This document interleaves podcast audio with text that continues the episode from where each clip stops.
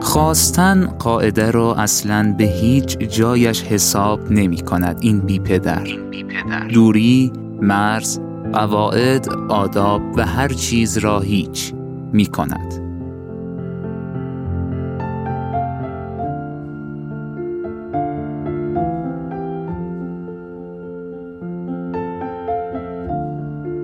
یک بار می‌بینی تشنه شده ای برای چشمه ای دور و مسموم و ممنوع.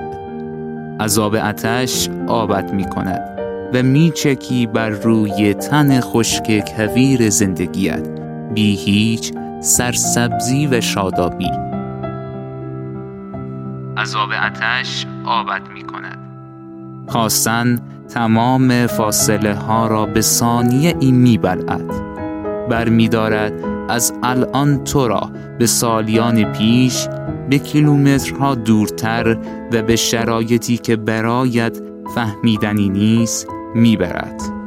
به داغ و ننگ و درد و دروغ و کینه و لبخند و گریه و اندوه و خنده و نیکویی و بدکرداری و بدنامی و هوشیاری و مستی. و هوشیاری و مستی.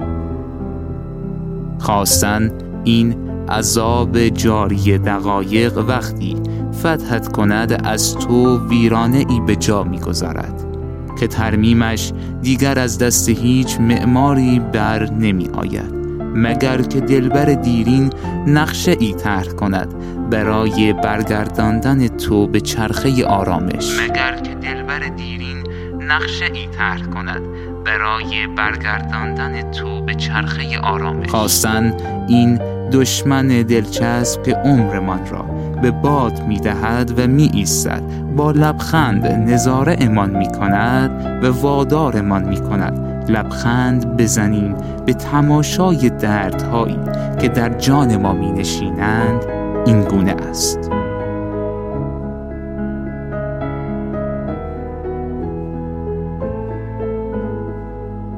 اما اگر خواستن و رسیدن یکی شد چه عظمتی است در این رسیدن و خواستن روزتون, روزتون زیبا. زیبا.